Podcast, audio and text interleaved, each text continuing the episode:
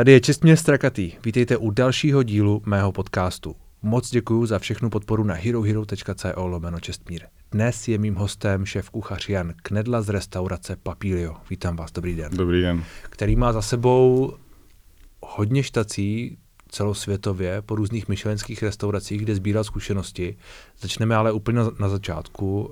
Uh, vaše cesta k vaření a k tomu všemu byla přes vaši rodinu, je to tak? Určitě, určitě. Vaše, vaše prarodiče, jestli se nepletu? Přesně tak, prarodiče, tak já jsem měl to obrovské štěstí, že vlastně jsem vyrůstal v rodinách, vlastně jako z matčiny, z otcovy strany, kde vlastně ti dědové a, a babičky prostě byly geniální kuchařky. Všechno se u nás pěstovalo. Měli, geniální kuchařky? Geniální, prostě to bylo, to bylo skvělé, prostě, ale tak na jednu stranu geniální, ale prostě to byli ženský, kteří od malička prostě vařili a prostě vařili dobře a věnovali se tomu. Hmm. A říkám, prostě já si nepamatuju jediný jídlo, že bych prostě jako řekl, že to bylo jako špatný, jo. Prostě Hlavně se u nás všechno zpracovalo, měli jsme zahrady, všechno se u nás pěstovalo, já si nepamatuju. Vy jste vyrůstal bych... v Jeseníku, jestli se nepletu. V Jeseníku, přesně tak. Hmm. V Jeseníku jezdíval jsem do Litomyšle, kde jsem měl babičku a, a strýčka samozřejmě, za kterým jezdím doteď. A to byl taky vlastně, mě taky naučil strašně moc věcí, co se týče vaření. On má jako perfektně, perfektně nastavený chucení a, a doteď, když k němu jedu ho navštívit, tak hmm. vlastně hmm. už mi píše nebo volá dopředu prostě, co budeme vařit, jak to budeme vařit, jo. My se sejdeme a vlastně já si jdu odpočnout do jiné kuchyně, jo. že vlastně tam vaříme spolu, otevřeme si nějakou lahvinku vína jo, a vlastně si podiskutujeme, pustíme si hudbu a vlastně vaříme. Jo, a je to vlastně takový, jako pak přijdou kamarádi moji nebo tak. A, Takže to je takový jako se... nastavení vašeho vztahu k jídlu. Přesně tak, u nás v rodině vlastně to jídlo vždycky spojovalo a vždycky ta gastronomie u nás byla strašně na vrcholu, když jako nikdo z naší rodiny nikdy jako nevařil v restauraci nebo tak.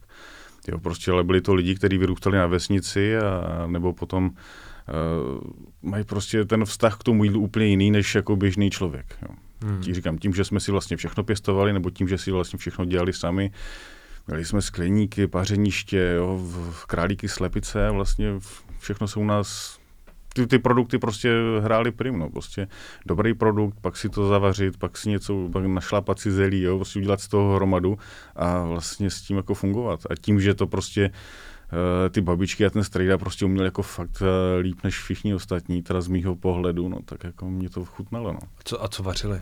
Co jste vařili? Nebo by asi ne tehdy, ale... Nebo možná už taky, že jo? No tak pro mě doteď je jako nejsrdečnější jako jídlo, který miluju doteď nejvíc, tak je králík na smetaně, no, od mojí babičky. To prostě jako je nepřekonatelné jídlo. Jo, pěkně prošpikovat dobrým špekem a hmm. k tomu domácí knedlík a skvělá omáčka, to je prostě nejlepší jídlo. Já, já osobně mám králíka hodně rád, ale lidi ho moc jako nemusí často, že moc jako nevím, jestli mu nerozumí, nebo jestli třeba nemě, nemají tu zkušenost jako vy a možná já taky, že prostě měli v rodině někoho, kdo, kdo ho dělal dobře. Uh, lidi ho moc nemusí v Česku, je to tak? Mm, já poměrně nevím, no, protože já, když to vezmu jako ze svojí vlastní jako rodiny, tak jako králík se jedl pořád a, hmm. a vůbec jako lidi na vesnicích jedí králíka pořád, že? protože to hmm. je, je to jako kuřecí, no, prostě, ale lepší samozřejmě. Hmm, to je první možná ta kontroverzní věc, o který jsme si povídali. Um, Jeseník a tak dále, to je region, který není úplně bohatý, je trošku, mm, mm, trošku eh, strádá chvílemi. Jak byste tam tohle to vnímal? No tak jsou to bývalé sudety, jo. Bývalé Sice sudety, teda jako má to nádhernou krajinu a, a, ale je fakt, že vůbec jako gastro takové tam, tam trpí docela hodně. No. Hmm. Už tím, že vlastně teda je to je to v údolí, jo, je to prostě mezi, je to všude okolo jsou kopce a, a i pro dodavatele si myslím asi tak, že je to prostě oříšek. Hmm. Takže kam ta sezóna vlastně tam funguje hlavně teda na turistech, Uh, takže asi kam co se týče jako hory, lyže a hmm, tak, hmm. tak přece jenom tam jsou spíš jako restaurace zaměřený přímo na turisty, prostě rychle odbavit, rychle se najíst a, a jít dál. No. Já to chápu, zároveň spíš možná, že i proto vaši příbuzní všichni měli dobře vařit, protože prostě si to tam všechno vypěstovali tak dále, že ta situace je možná trošku donutila, ne? Tak já si myslím, že to spíš bylo v naturalu těch lidí vlastně dřív, hmm. no, protože vlastně naši nebo moji předci tam dostali po osidlování pohraničí vlastně po druhé světové válce. Jo. Takže dědeček byl z Valašska a babička z Hané, takže tam se mm-hmm. vlastně takhle dostali. A lidi vlastně v té době tak eh, prostě pocházeli prostě z více dětí jo, a, a prostě byli na nějakých stacích a prostě museli si umět, jako, museli se o sebe hmm. postarat a vypěstovat si věci. Já jsem zároveň slyšel v jednom z, vašem, z vašich rozhovorů dřívějších, že vy jste ale pak se dostal, nebo četl, že vy jste pak se dostal k vaření vlastně ale náhodou, co se týče studia a tak dále. Že hmm. to nebylo tak, že byste si řekli, já budu kuchař ale že možná ten vztah byl nějak nastaven, ale zároveň vy jste vlastně spíš nevěděl, co dělat kdy. No tak, já mám hotelovku v Jeseníku hmm. a vlastně po, po ukončení vlastně toho studia, tak jsme odletěli s kamarádem do Skotska a vlastně já jsem ani v té době nevěděl, co chci dělat. A tím, že jsme vlastně měli jako vysvědčení jako z gastronomie, nebo teda maturitu z gastronomie, tak tam nás prostě vzali do hotelu Hilton, kde jsem nějak začal pracovat a tam, když jsem se dostal k dobrým produktům a začal jsem s tím pracovat, tak se ve mně probudily takové ty věci, co má člověk vlastně už jako naučený z toho dětství. Jo. Mm-hmm. Takže najednou prostě pozná to, že že když tam kluci sypali věci z prášku do vody v hotelu Hilton pětihvězdičkovým, tak já jsem jim udělal vývar, že jo? nebo prostě takovéhle mm. věci. Jo? Uh, a všechny tyhle, jo? Takže tak já jsem potom postupoval. Takže tím, že já jsem se dostal do této práce a potom jsem se posouval dál, tak vlastně jsem v sobě vlastně zač- našel takovou tu lásku, co mi vlastně předali právě ta, nebo co mi předala ta rodina k tomu gastru. Hmm. A jaká teda pak byla ta vaše zahraniční cesta? Protože vy jste strávil v zahraničí, říkal jste 10 let? No, 8, myslím. Je to. Já jsem vlastně byl uh, dva roky v tom Skotsku, nebo něco hmm. přes dva roky. Potom jsem se vrátil do Čech, kde jsem působil v hotelu Four Seasons s Androu Okordym. To vlastně byla první myšlenská restaurace v republice. A když Allegro končilo, tak on mi vlastně pomohl eh, najít práci v Itálii, takže já jsem se odstěhoval potom do Itálie, kousíček pod Neapol, do krásné dvou, dvouhvězdičkové restaurace. No v té době už jsem věděl, že ta italské gastronomie už mám poměrně dost, že jsem se naučil, co jsem potřeboval a že budu potřebovat nějaký silný francouzský základ, tak eh, jsem si našel Joela Robuchona, což byl genius francouzské gastronomie, který dohromady vlastně poskládal 33 myšlenských hvězd po světě. Opravdu to, co vlastně on vymyslel, tak eh, před třeba 40 lety, tak dnešní top restaurace světový furt vychází z těchto těch jako třeba zajetých receptů jeho, což hmm. je neuvěřitelný, jaký on byl jako vizionář. A, takže jsem se odstěhoval do Londýna, kde jsem pracoval právě v jeho pobočce ateliér. A potom si mě vzal Andrea Kordy do Petrohradu, už jako zástupce, šéf kuchaře, eh, kde vlastně jsme otvírali první Four Seasons, a tam jsem s ním už trávil něco přes tři a půl roku. A pak, když jsem vlastně zjistil, že v té restauraci už začínám trošku stagnovat, že vlastně ta restaurace funguje poměrně dobře, tak se potřebuju dostat ještě někam dál, tak jsem se odstěhoval do Ázie, do Hongkongu, kde jsem pracoval jako zástupce pro Richarda Jakobuse v restauraci Amber v hotelu, Forsi, uh, v hotelu Mandarin Oriental. Hmm. A to byla taky jedna z, jedna z nejsilnějších zkušeností a a potom jsem se vrátil zpátky. No. A co vám tyhle ty zkušenosti? Když říkáte, že ten Ember uh, byla jedna z těch zásadních zkušeností, vy to máte i na svých stránkách napsané, mm-hmm. tak uh, proč?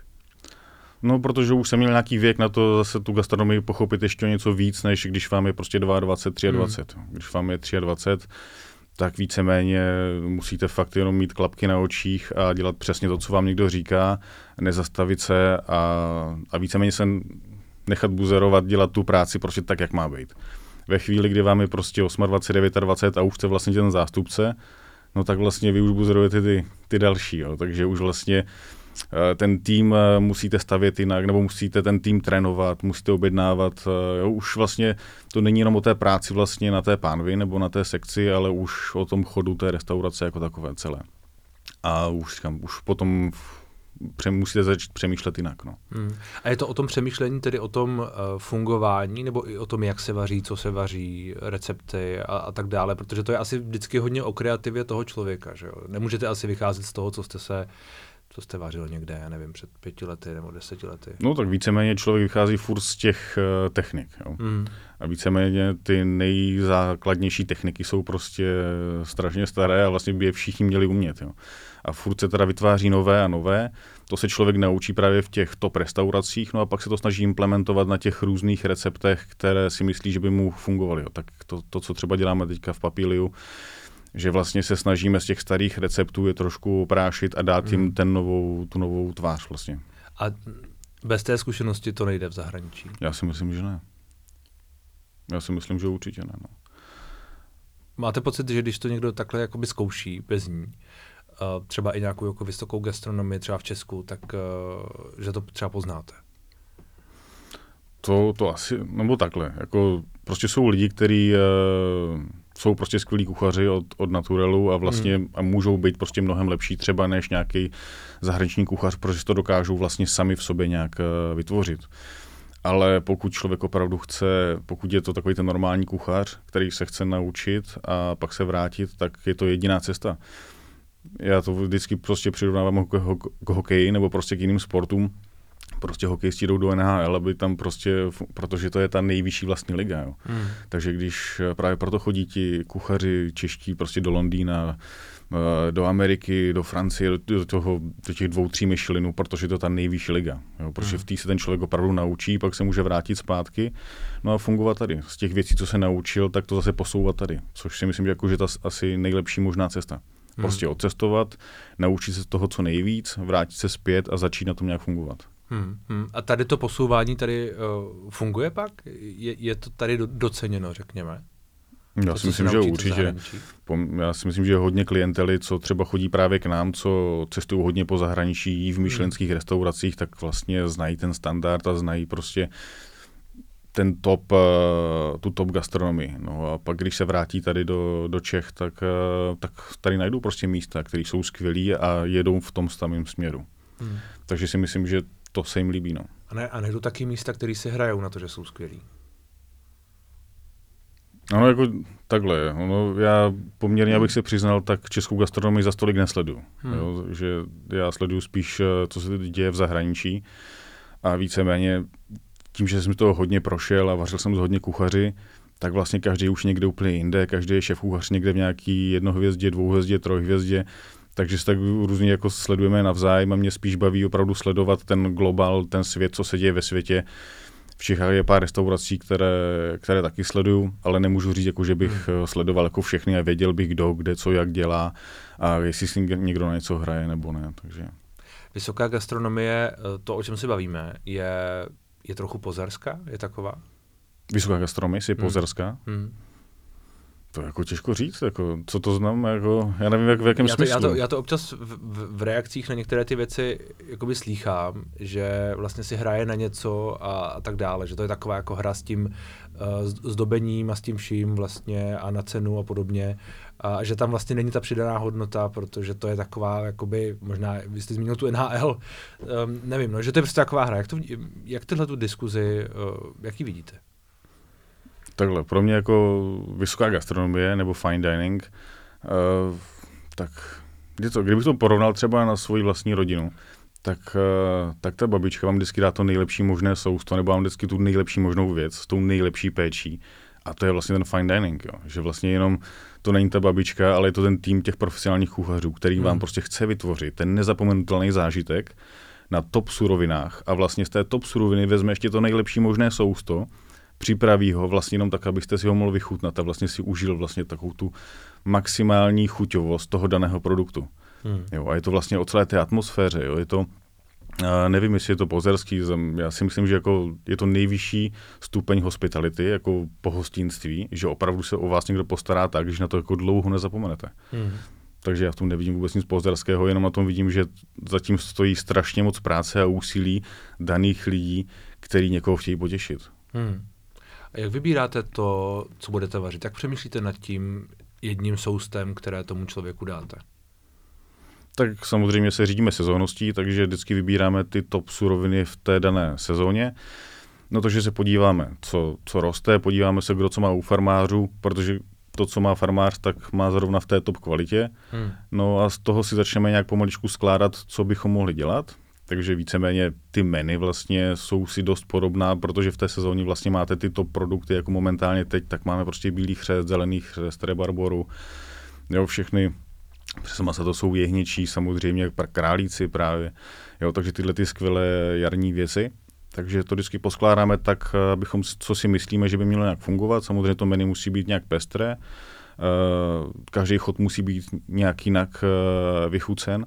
A to, co děláme v papíliu, tak říkám, já se snažím držet toho, co, to, co roste tady u nás, hmm. nebo i co se týče vlastně naší, našeho vlastně tady středoevropského chápání jako chutě, takže nebereme mořské ryby a vůbec jako z moře nic nebereme, bereme jenom sladkovodní ryby z řek, řek, jezer.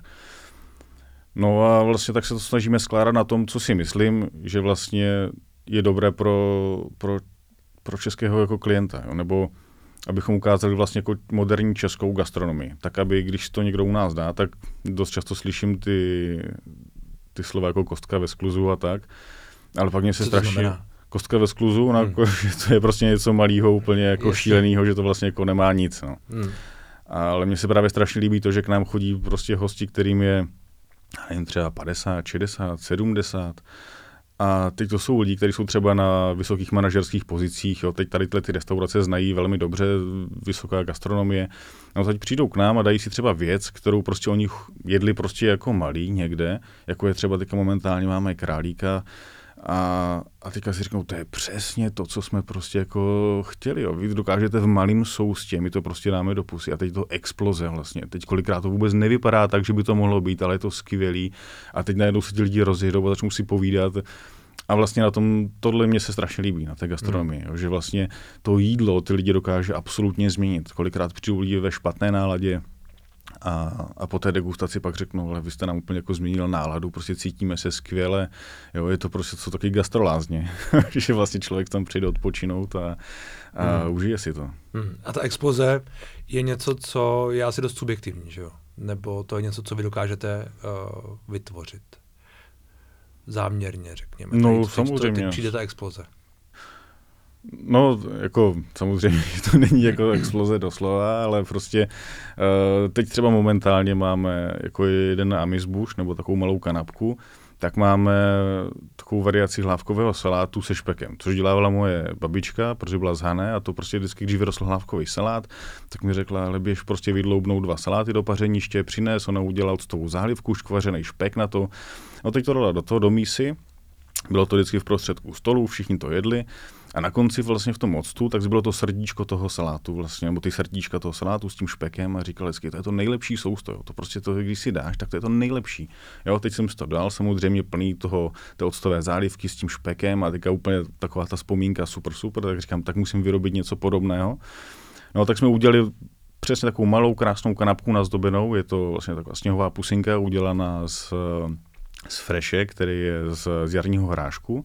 Na tom právě to srdíčko toho salátu, máme na tom tu octovou zálivku ve formě gelu, takže ji dokážeme vlastně hodně zvýraznit, mm. ale tak, aby to vlastně se tam pořád držela. Potom takovou emulzi suzeného špeku a popcorn udělaný z, z kůže toho, z toho prasátka. Je to pěkně nazdobené, vypadá to jako takový malý klobouček, všichni se na to podívají, řeknou si, je malá kanapka, teď se tady do pusy a řeknou si, to je přesně tady to. Hmm. Jo, a najednou to vidíte vlastně v těch očích těch lidí. A to mě se vždycky líbí, když máme otevřenou kuchyň, uh, že já se vrátím a teďka vidím ty lidi jíst a teďka jenom jenom když vidím, že ten člověk třeba buď to zavírá oči, nebo si jenom tak pokivuje pusou, teda hlavou, jo, a je prostě vidět, že... Užívá si to. Tak, že to těm lidem chutná a to je vlastně to nejvíc pro nás. Hmm, to znamená, že vy musíte být v té restauraci, musíte být na tom place, abyste tohle viděli. No samozřejmě. A to my jsme, protože Jednak teda pracujeme čtyři dny v týdnu a tři dny jsme zavření, to znamená, že kdykoliv, jakýkoliv host přijde, tak mě tam uvidí, hmm. což si myslím, že je snad jedna z nejdůležitějších věcí vlastně pro nás, protože jakmile si o nás lidi přečtou nebo už o nás něco ví, tak mě v té kuchyni chtějí vidět. A když jakmile prostě šéf kuchař v té kuchyni není, tak si myslím, že to je špatně. Hmm. Máme to obrovské štěstí, že ten provoz máme nastavený tak, že opravdu můžeme mít ty tři zavírací dny, takže ty čtyři dny tam vždycky jsem. Eh, jsou restaurace, které si tady ten luxus dovolit nemůžou, takže tam je to pochopitelné, ale za to jsem právě strašně rád, že to takhle u nás je. A máme otevřenou kuchyň, to znamená, že já vlastně vidím celý, eh, celou restauraci. My jsme se bavili, když jste, když jste přišel, o tom, jak, jak vlastně náročné to je. A jak náročné to je správně. Je to, uh, povězte o tom víc.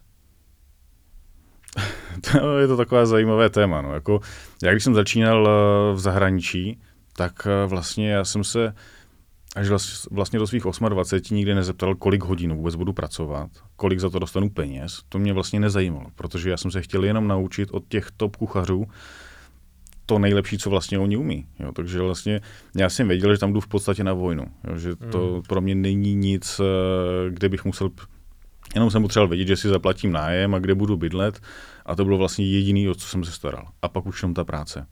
A to, že se tam pracuje u hromady přes času a tak v té době to bylo normální.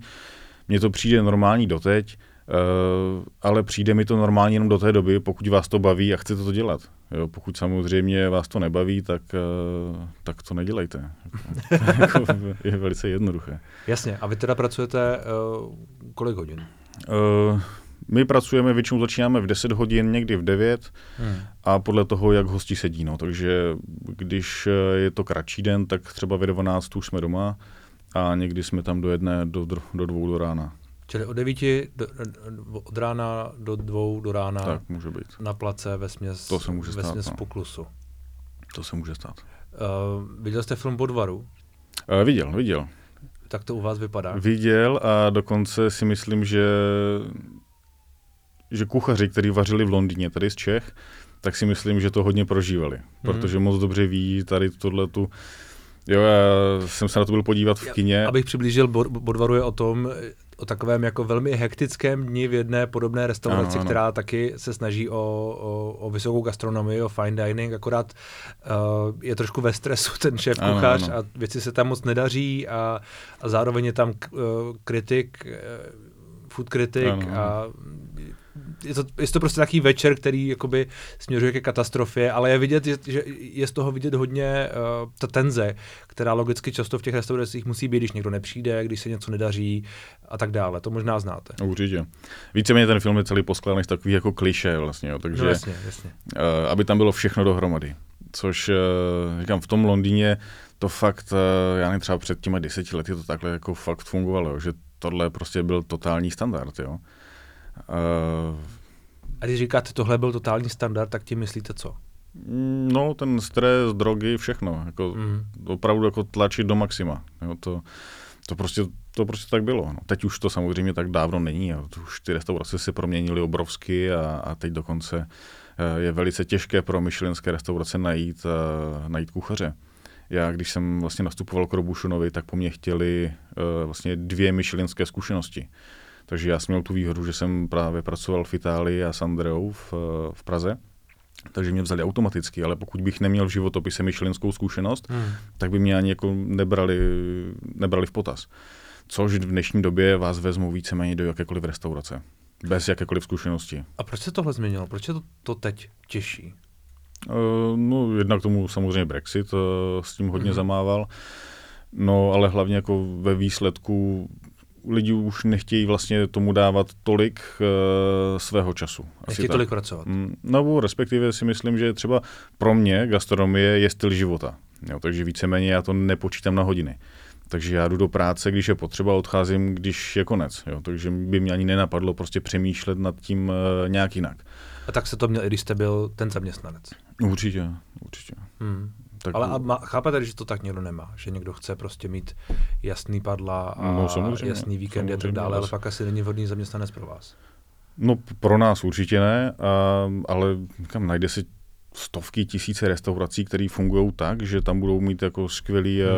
uh, skvělý finanční ohodnocení plus, uh, plus třeba krátké směny, ale pak teda nevím, jak jim to bude jako vycházet té restauraci ale říkám, já se potřebuji obklopit lidmi, kteří tu gastronomii berou stejně jako já. Hmm. A nepotřebuji člověka, který za mnou přijde a řekne mi, já chci pracovat 8 hodin za tolik a tolik peněz, mít volné víkendy a vlastně pro mě je důležitý můj osobní život a ta práce pro mě není zas tak důležitá. Já si hledám lidi, který, pro který ta práce je vlastně důležitá, ne protože bych byl jako nějaký tyran, který by prostě potřeboval lidi jako nutit pracovat. No, ve výsledku prostě je to jako zábava. Jo, takže a to nasazení je pro ten výsledek důležité. Samozřejmě. Jako bez toho nasazení ten výsledek není. No, já si myslím, že ne. Jo, a to netvrdím jako, že řvu na lidi, nebo jako jsme v nějakém superpresu, to v žádném případě. Já vlastně v těch restauracích, kde všude jsem po světě pracoval, tak jsem narazil na šéfy, který byli úplně jako skvělí, jako byl třeba šéf Andrea, který v životě snad nezařoval, který jako a všichni ho milovali. Jo. Prostě to byl člověk, který prostě byl symbol eh, práce tvrdé, který prostě od rána do večera makal, ale byl pozitivní, na nikoho neřval, prostě všechno bylo v pohodě, všichni dělali dobře. A pak jsem narazil na šéfkuchaře, který prostě byli přesně takový ti uřvaní, takový ti úplně nepříjemní. A takže každá zkušenost mi dala něco a i tyhle ty zkušenosti mi vlastně ukázaly, jaký já bych jako nechtěl nikdy být. Jo, takže mm. vlastně i ty negativní vyloženě zkušenosti jsou v Hongkongu jsem pracoval sedm dní v týdnu a jeden den volna, což prostě byla naprostá normálka. Jo. Takže a to jsou taky věci, které já už bych prostě po svým týmu jako nechtěl. Jo? Já jim, to, že mají prostě tři dny volna a čtyři dny pracují, si myslím, že, že je prostě luxus obrovský. Ale pak, když v té práci jsou, tak prostě tam musí vydržet tu dlouhou dobu a vlastně to není jenom tím přijít a uvařit to jídlo, ale prostě ten celý den vlastně té práce je poměrně namáhavý. Jo? Hmm. Že vlastně, než si vlastně to by nějaká příprava, že jo, tohle všechno. Samozřejmě, ty přípravy jsou vlastně to nejsložitější na celém tom dni. Hmm. Jo, pořád udržovat čistotu, pořád udržovat vlastně všechno, všechno perfektně. Uh, potom ten výdej, potom ten úklid, jo, a, tak, a tím se to protáhne, no. Takže... Hmm. Jste zmínil ty drogy. to mě zaujalo. Uh, což bylo v té gastro scéně nebo před deseti lety prostě v nějakém, v nějakém tom nasazení normál. Nebo, nebo podmínka, mm, no, nutnost. Nutnost ne, ale tak jako hodně lidí se tím jako pomáhalo. Hodně hmm. teda. Hmm. Každý den. Jako i okolo vás. Tak, no jasně, tak kuchaři a... a I vy jste měl tu zkušenost. A já ne, já jsem, já jsem drogy nikdy nebral, já jsem Čech, takže já jsem si vždycky dával pivka, ale až po práci teda samozřejmě, no, takže... uh, asi bylo spíš kontraproduktivní, ne? No přesně tak, přesně tak. Takže já jsem naštěstí třeba, tam byli právě různí tam kuchaři, tak uh, ti pak odešli na párty a ještě se zdrogovali a druhý den ráno do práce. Hmm. A, a to třeba já jsem jako nikdy neudělal. To jako, já, naopak pro mě jako přijít třeba pozdě do práce nebo tak, tak to by bylo pro mě úplně jako nejvyšší ponížení. Na druhou stranu, pokud v Hongkongu s kolegy jste museli jet sedm dní v kuse a pak jeden den volna, tak to jako si umím představit, že prostě ti, vaši kolegové, vy možná ne, uh, nevím, nějaký kokain nebo něco, něco, co je trošku jako mm. nakopné, možná potřebují. No, tak já si myslím, že v tady těch jako velkých gastrometropolích tak vůbec eh, celý ten to, tak ten průmysl vůbec jako funguje prostě hmm. na těch drogách, protože jim to pomáhá velice teda. Celý průmysl funguje na drogách, to je, um, to je hezky řečeno, možná do titulku. Uh, uh, když jsme se bavili o tom vašem týmu, tak uh, jedna z těch diskuzí, která se nedávno vedla ve veřejném prostoru uh, poměrně intenzivně a asi se stále vede do jisté míry, je uh, jakou roli v těch restauracích uh, mají ženy, respektive jak třeba vy vnímáte to, uh, jestli jich tam máte dost a tak dále, jestli to řešíte? No, já jsem pracoval uh, vlastně ve všech restauracích s námi pracovaly ženy a naopak právě v tom gastroprůmyslu pro mě osobně si myslím, že je to vlastně snad nejvíc fair, jo, protože mm-hmm. tam mhm. vlastně nerozlišujete, nenabíráte někoho podle toho, jestli je muž nebo žena. Vždycky ho nabíráte na tu určitou pozici a tu prostě musí zvládat.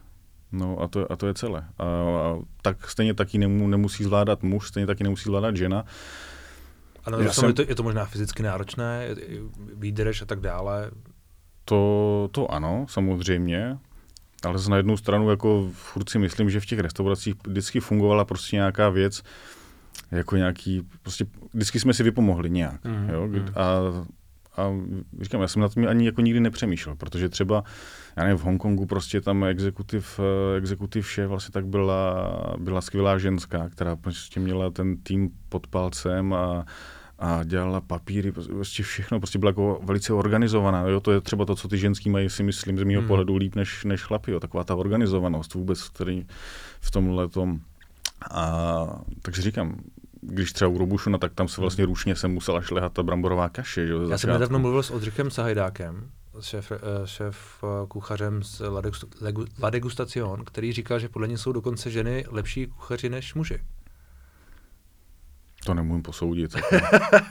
Já si myslím, že já si myslím, že bys to vůbec neměl jako nějak porovnávat. Jo. Prostě mm, jako mm. muži versus ženy. Prostě někdo to prostě má, někdo to prostě nemá.